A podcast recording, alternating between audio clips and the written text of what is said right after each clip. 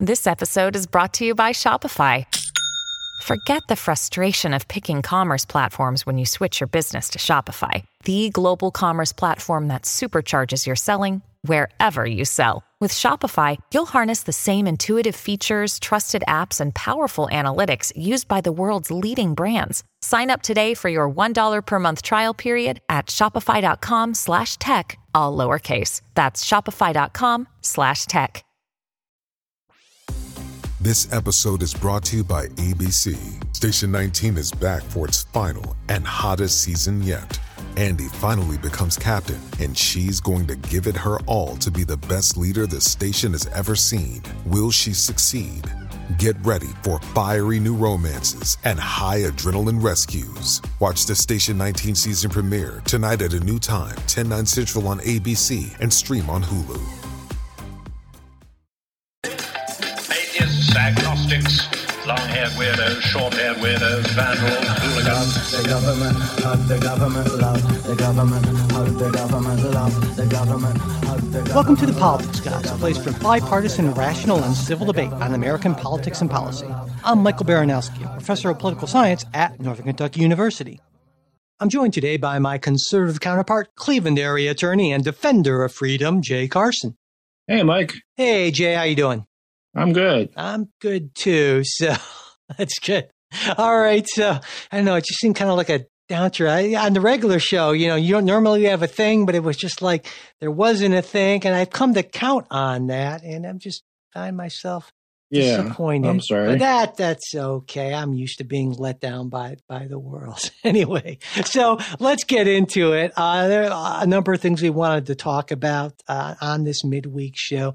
The first being uh, a, a Supreme Court case, actually, sort of two related cases uh, Gonzalez versus Google and Twitter versus Taamneh. In both cases, it's being alleged that social media companies aided and abetted terrorism by knowingly providing terrorist organizations uh, a platform to communicate and to recruit. In, in each of these cases, that uh, the, the people bringing the cases argue led to the death of these individuals. And the main thing that distinguishes these cases is that in the Google case, the key question is whether Section 230 of the Communications Decency Act provides Google with immunity. Now, the Twitter case, at least at this point, doesn't raise any CDA issues. It's focused more on whether Twitter can be said to have knowingly provided substantial assistance to terrorist groups, which would be a violation of the Justice Against Sponsors of Terrorism Act. criminal charge. Yeah. And I should point out, just as kind of an aside, the Justice Against Sponsors of Terrorism Act was vetoed by President Obama in 2016, overridden 97 to 1 in the Senate, 348 to 77 in the House, and was actually the only veto override of the Obama presidency. And if you, if uh, folks would remember back to that, there were concerns about how Saudi Arabia would react and some other things like that. But it was uh, one instance in where I, I certainly agree with that override. But anyway, Jay, I thought maybe we could start on this by talking about what sort of protection Google or or any other provider of an online service has under Section 230. And this is something we talked about before, but just to kind of get make sure everyone's on the same page here, kind of to summarize, Section 230 says of the community, I'm sorry, of the Communications Decency Act says that no provider or user of an interactive computer service shall be treated as the publisher or speaker of any information provided by another information content provider. And also that providers can't be held liable for any action voluntarily taken in good faith to restrict access to or availability of material that the provider or user considers to be obscene, lewd, lascivious, filthy, excessively violent, harassing, or otherwise objectionable, whether or not such material is constitutionally protected. Now, on one hand, if Google isn't considered a publisher, but simply a medium through which the content's distributed, it would seem that there isn't any liability here. But on the other hand, Yes. but but on the other hand, there's this question that Deputy Attorney General Malcolm Malcolm Stewart raised in oral argument this week. He he said, "What if a platform is able, through its algorithms, to identify users who are likely to be especially receptive to ISIS's message? What if it systematically attempts to radicalize them by sending more and more and more and more extreme ISIS videos? Does Section 230 protection still apply then? What do you think, Jay? I think that's a really good question. Yeah, um, yeah. you don't get to be deputy you know, look, attorney I- general I'm- just because, yeah, you're. I'm often I'm often mistaken for Supreme Court justice, Mike. But um, no, um, look, as as you point out, so I mean, a little history is instructive here, right? In that Section 230 arose in, in 1996. Um, this is when everyone was getting um, CDs from AOL. God, yeah. Um, right every like every day um um you know to to log in and the internet was this this vast new thing and the the concern was well you know newspapers are held can be held liable uh for uh, publishing defamatory uh, content um and, or or obscene content um which i've heard there's some of that on the internet um and you know the the concern was well are we a publisher like a newspaper that could be held liable? Are we simply a community bulletin board? Uh, or are we more like a, a, a telephone right? I mean if somebody picks up the phone and calls you and says something defamatory uh, can you sue the phone company? Um, so that's that was sort of the the bargain that was struck was um, these are a list of prohibited activities right? The communications decency uh, that uh, things that that uh, uh, people cannot do online, but um, we are giving the um, uh, the the the services uh, civil immunity uh, in in terms of their ability to you know they can't be sued for these statements, um, and also they are uh, allowed to exercise what would be editorial control without being treated as a publisher, right? Because that's kind of the test, right? If you if you exercise editorial control, then you are in fact a publisher, and this has created an exception to that rule. And it it seems to be a very wise and smart exception in that um, it's difficult for uh, uh, at least it really was difficult back in '96 uh, for uh, uh, online platforms to edit and uh, see everything that's being posted. I think it's less difficult now. Um, but what we're talking about here is a situation where it's not a matter of acting as a publisher, but going even a step further, right? Of not even setting editorial control, um, but but targeting, and and that's something to me that the statute just really didn't address because I don't know that um, uh, the drafters of the statute, you know, had thought that far ahead, or or that was sort of technology that wasn't uh, really, I, guess, um, available, or I suppose it must have been dreamt of in those times, right? But the idea to to continually target someone based on an algorithm, based on what they've already been interested in, um, uh, is is is something that that evolved much later. Yeah, yeah. So I, I definitely think agree. that's yeah. that's that's the question. That I, I think it's just it's just uh, two thirty as, as it's written does not seem to apply to what's going on here. Um, I I don't know the answer. Um, See, it, to it- this. It, it seems to me that kind of as a matter of law, I think there's this common sense understanding of what a publisher is. And based on that common sense, not legal understanding, but the common sense understanding, these these services have evolved into becoming publishers. Uh, but as a matter of law, but the statute says you're Yeah, not a publisher. Exactly. And so that that as you said may, might have made a lot of sense in 1996, but I think today uh, this is well this is something that needs to be addressed in law and not through the courts. And and you know uh, Justice Kavanaugh said this in, in oral arguments this week. He said, you know, isn't it better to keep it the way it is for us to put the burden on Congress to change that and they can consider the implications and make these predictive judgments. And Justice Kagan added on, you know, it's not like we're the non greatest experts on the internet. And I think exactly exactly right here. So there's a big problem, but it is not a problem, I don't think, that should be addressed through uh, the court, sort of a tortured, what would have to be a tortured interpretation of Section 230 of the CDA. And so, in this sense, I think the Ninth Circuit was right. They said, as long as this, came up from the Ninth Circuit, as long as the recommendations from the algorithms are content neutral, meaning that if you like cooking videos, you're like me, you like dog videos or, or pocket knife videos, that's what you get. And if you like jihad videos, well, you get more of those. Then that that protection applies basically, and I think that's bad law now. It's outdated law, but until it until Congress updates it, that does provide that protection. But I, I do think that should change. That that's my take. What what do you think about that position? No, I, I would I would seem to to read it the same way. I and I would be um, yeah, and and that my sense is that's probably where the the court's going. Um, yeah, I don't think there's very this, much an inclination. But, but, yeah, yeah.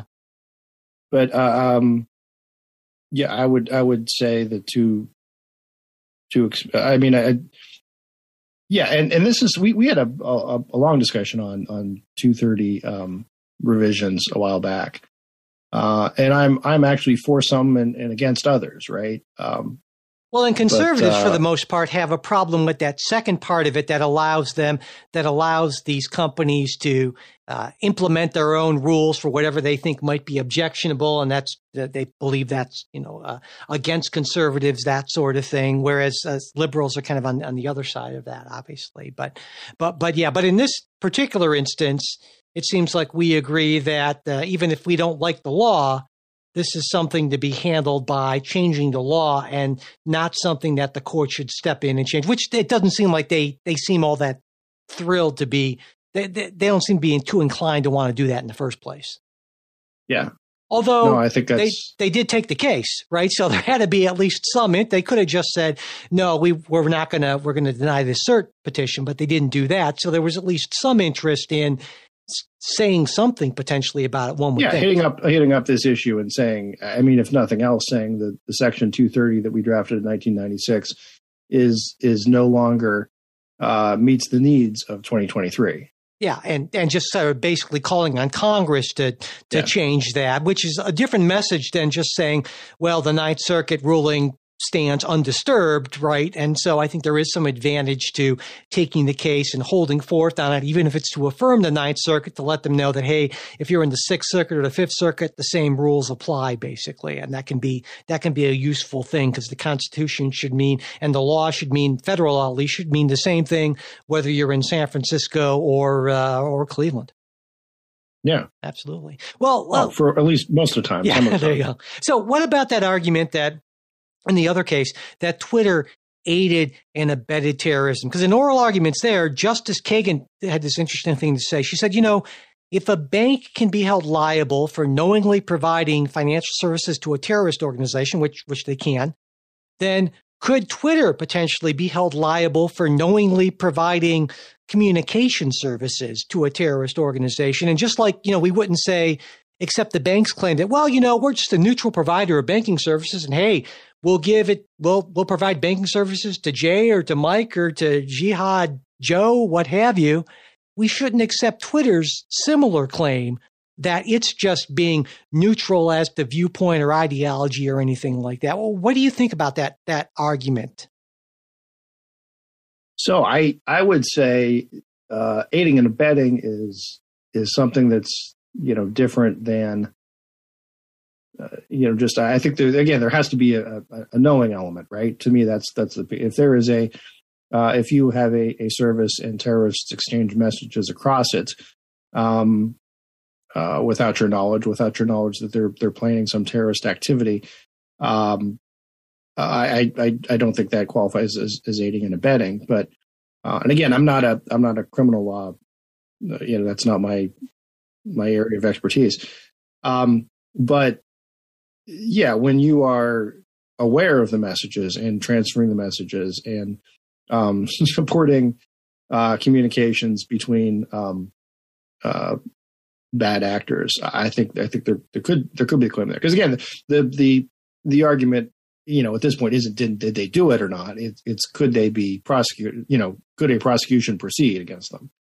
Um it's not the on the the fact of it. Um so I, I think it, it does kind of turn on the facts. Um, and at this point, I would say the facts would, would indicate, yeah, there could be a factual situation um, uh, where where they could be aiding and abetting. So, and it gets into the question of what do we mean by knowingly? Like if you have a Yeah. sense that maybe this could be happening as opposed to being told clearly and unambiguously that these groups are using this and you have a duty to shut this down and you ignore that, that's that's a whole different kind of thing. You know, but but I think what's probably more likely is the court basically punting this decision uh, and they could do that by deciding that essentially under the under the Anti-Terrorism Act, individuals and companies can only be held liable for aiding, abetting, aiding and abetting a person who's doing a terrorist thing, rather than aiding and abetting a kind of more generalized act of terrorism. And so, in other Right. words, my point being is that the the family, the the Taamneh family in this case, unless they can make a plausible claim that sort of persons directly responsible for uh, Thomas' death were aided and abetted. Those individuals were aided and abetted by Twitter. Kind of connect those dots, as opposed to just saying, "Well, Twitter's used by a lot of these folks who are engaged in this behavior." It seems to me that you can say, "Well, under the, the language of the statute, that does not qualify as directly aiding and abetting. It's maybe something we don't like, but it doesn't mean that you necessarily have grounds to bring uh, a suit. I mean, that, that's kind of how I read this, Yeah. at least. Yeah. So, No, that, I, I would agree with you on that. and, and and maybe it's best that the court. I, I guess I get uneasy when the court kind of weighs into these things, even if there's an outcome that I think would be my preferred outcome. Certainly, you know, I don't want Twitter aiding and abetting, knowingly or unknowingly, terrorism. But having the court sort of make what I feel to be questionable or tortured interpretations of statutes just so they can achieve my preferred policy end is something that leaves me deeply uneasy. Yeah. No, same here. So there we go. All right. Well, why don't we move on to another case? This is actually a case that the Supreme Court, uh, unfortunately, declined to uh, to hear, and I think that's that's a big disappointment here. Uh, it's also kind of near and dear to my heart. Uh, the case is Novak versus City of Parma, and uh, I grew up on the west side of Cleveland, right next to Parma. Uh, that kind of hometown connection. I spent all kinds of time at the Parma Town Mall back in the day, and there's also for me at least a Novak connection. I don't know Andrew Novak. This is the guy who asked the court to hear this case and appeal from the Sixth Circuit, but I did have a huge grade school crush on Julie Novak, and so um, I don't know if they're related at all. Could be his kid. That's scary, but uh, yeah, th- there you go. Um, so that's a little personal information there. Uh, that, that did not turn out well, uh, but anyway, so interesting connection. So Anthony Novak, anyway, who may or may not be related to the Julie Novak I knew back in the day, he created a parody Facebook page in 2016 that made fun of the Parma Police Department. After which he was arrested and indicted based on an Ohio state law that bans the use of, of a computer to disrupt police functions. Novak was acquitted by a jury and then he sued the police in the city of Parma, arguing that his free speech rights had been violated. His argument was basically that he was exercising a fundamental American right of mocking government officials in parody posts that included, among other things, an offer for free abortions in a police van, uh, a pedophile reform event with games and quizzes, and the opportunity for pedophiles to become honorary members of the Parma police force. Stuff pretty broad satire, right? Um, now, the district court held and the Sixth Circuit affirmed that the doctrine of qualified immunity means that Novak can't bring a civil suit against the police. Uh, he claimed his arrest was retaliation for the mocking, but the Sixth Circuit said, well, there's no recognized right to be free from retaliatory arrest supported by probable cause. And in the end, they ruled that the officers reasonably, even if mistakenly, concluded that probable cause existed. And there were a lot of interesting amicus briefs to the Supreme Court here urging that they hear the case. Uh, they were the ones you'd expect ACLU of Ohio, the Cato Institute, the Foundation for Individual Rights and Expression. But there were also a couple of far more entertaining briefs, uh, the two that I really enjoyed from the Babylon Bee and the Onion. And in its brief, the Babylon Bee starts off by calling itself a dangerous far right misinformation site that typically peddles fake news, but when its writers are up for more of a challenge, occasionally uses satire to draw on and reinforce actual misinformation and conspiracy. And in their brief, they argue that the Sixth Circuit's ruling, if allowed to stand, allows the state to punish vast swaths of speech erstwhile protected by the First Amendment. And the fact that Novak wasn't convicted by the jury does little, if anything, to lessen the chilling effect on speech. They call the Sixth Circuit's decision qualified immunity on steroids. And they also defend their fellow amicus briefers at The Onion, writing that while they may be staffed by socialist wackos, they're arm in arm with these socialist wackos on this issue. And for its part, the Onion's brief notes that, well, it rose from its humble beginnings in 1756 and now enjoys a daily readership of 4.3 trillion, which of course makes it the single most powerful and influential organization in human history. Uh, once you get past that, though, in its brief, the Onion argues that parody functions in large part by tricking people into thinking that it's real and that requiring that a parody be clearly indicated removes a lot of its force. They say without the capacity to fool someone, parody is functionally useless, deprived of the tools inscribed in its very etymology that allow it again and again to perform this rhetorically powerful sleight of hand. It adopts a particular form in order to critique it from within and that a reasonable reader doesn't need a big disclaimer to get this, at least eventually, that parody isn't the actual thing that it's parodizing. So, Jay, uh, uh, what do you think about all this? I guess, you know, the, the applicability of the Ohio statute in question of this case, the Sixth Circuit's ruling, and whether or not the Supreme Court was right to not grant cert on this. Oh, I wish that I wish the court would have granted cert on this. Me too. Um, uh, just for for those reasons you know, the Sixth Circuit originally had sided um, uh, with with Novak in an earlier stage in the case, um, and uh, Judge Thapar uh, written that um, uh, you know, imagine if the Onion had to um, post that this was a satire every, on every issue every every time they posted uh, they they printed something. Um, obviously, yeah, you you missed the joke. It's it's it's gone. I, I think the Sixth Circuit's decision um, is based on the thing that you and I have talked about a couple times on qualified immunity. And that is if you don't have the clearly defined constitutional um, right, which means like, you know, this almost exactly factual scenario has occurred before and been found unconstitutional, then then you're you're going to get the qualified immunity.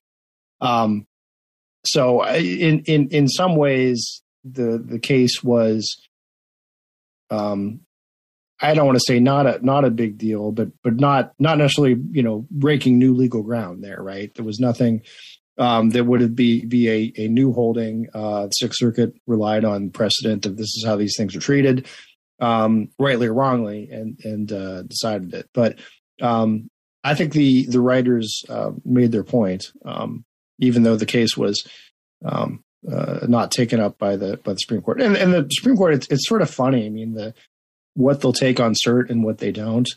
Um, and and a lot of times it comes down to just what else they've they've got um, on on the table. It sometimes it comes down to vehicle issues, right? Sometimes the you know you can have the same case, but it would be much better made by different facts or a case that might have some procedural bumps in it that that it's easier if you have a case without the procedural bumps um uh, so so yeah, it's I would say it's not uh, impossible that the U.S. Supreme Court might not take up another case on qualified immunity, uh, you know, sometime in the future. Um, but it just passed on this one, um, and and hopefully that uh, uh, you know the Onion and uh, Babylon Bee will be there as well. There was also I'm, I'm, thinking of other you know one of the great first satirical briefs. Uh, P.J. O'Rourke wrote, wrote one, um, and I'm trying to think what the case was. Um, uh, but yeah, it, it, sort of it sort of started off with the line of this is the single greatest uh, brief ever written in this court. sort of the, the the, um, but but again, the whole uh, nature of the idea of, of protecting uh, parody. Um, so I think what I'm saying is I think the, the court may may look at this as the, the court probably was not was looking at le- this less as a free speech right to parody case and more of a, a qualified immunity case. We hope you enjoyed this preview of our supporters exclusive midweek show. If you'd like to hear the rest of the episode, we hope you'll consider becoming a supporter. Supporters get ad free access to all of our shows, membership in our Politics Guys Discord group where you can join in on the conversation, and other benefits at different levels of support. To become a supporter, go to patreon.com slash politicsguys. You can also support us through Venmo or at politicsguys or through PayPal. You'll find all of our support links in the show notes as well as at politicsguys.com slash support. And if you'd like to get the midweek show, but you're not in a position to become a financial supporter, that's not a problem. Just send me an email at mike at politicsguys.com and I'll be happy to get that set up for you.